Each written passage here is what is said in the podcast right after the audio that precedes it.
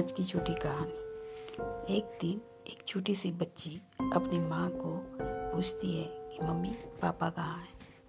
Mummy बताती है कि, पापा आपके स्टार बन गए बच्ची बोलती है कि, मुझे पापा के पास जाना है। मम्मी को ये सुन के बहुत दुख होता है।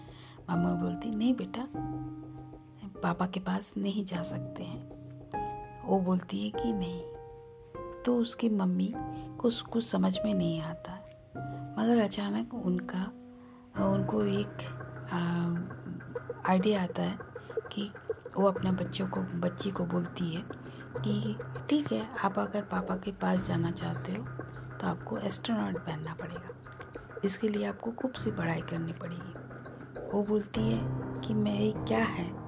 फिर वो समझाती है उसकी मम्मी कि आप जब पढ़ लिख कर आ, कुछ बन जाओगी तभी बन सकती हो वहाँ जा सकती हो। आ, पापा के पास जहाँ पापा है स्काई में। तो फिर एक दिन वो बोलती हाँ मैं जाऊँगी मैं पढ़ूँगी। तब उसकी मम्मी एक दिन उसको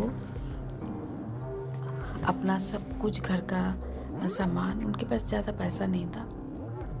वो पैसा सामान बेच के अपना गहना बेच के अपनी बच्ची को हॉस्टल में डाल देती है और कॉन्वेंट हॉस्टल में डाल देती है, जिससे बच्ची मन लगा के पढ़ाई करती है और वो यहाँ पर छोटा मोटा काम करती है और रोज़ हर महीना उसको पैसा भेजती है। इसी तरह बच्ची पढ़ के बड़ी होती है और अपनी मम्मी का एस्ट्रोनॉट बन जाती है।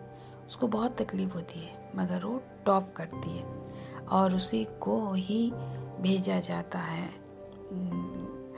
तो वो बहुत खुश होती है और अपनी मम्मी को बोलती है कि, मम्मी, मैंने आपका सपना पूरा किया और मैं आज उड़ान भरने जा रही हूँ। ये सुन के उसकी मम्मी बहुत खुश होती है और रोने लगती है। बच्चों को सबसे बड़ी बात है कि सपना, उनकी आँखों में सपना देना, जिससे वो आगे बढ़ के कुछ बन सके। यही आज की कहानी। धन्यवाद।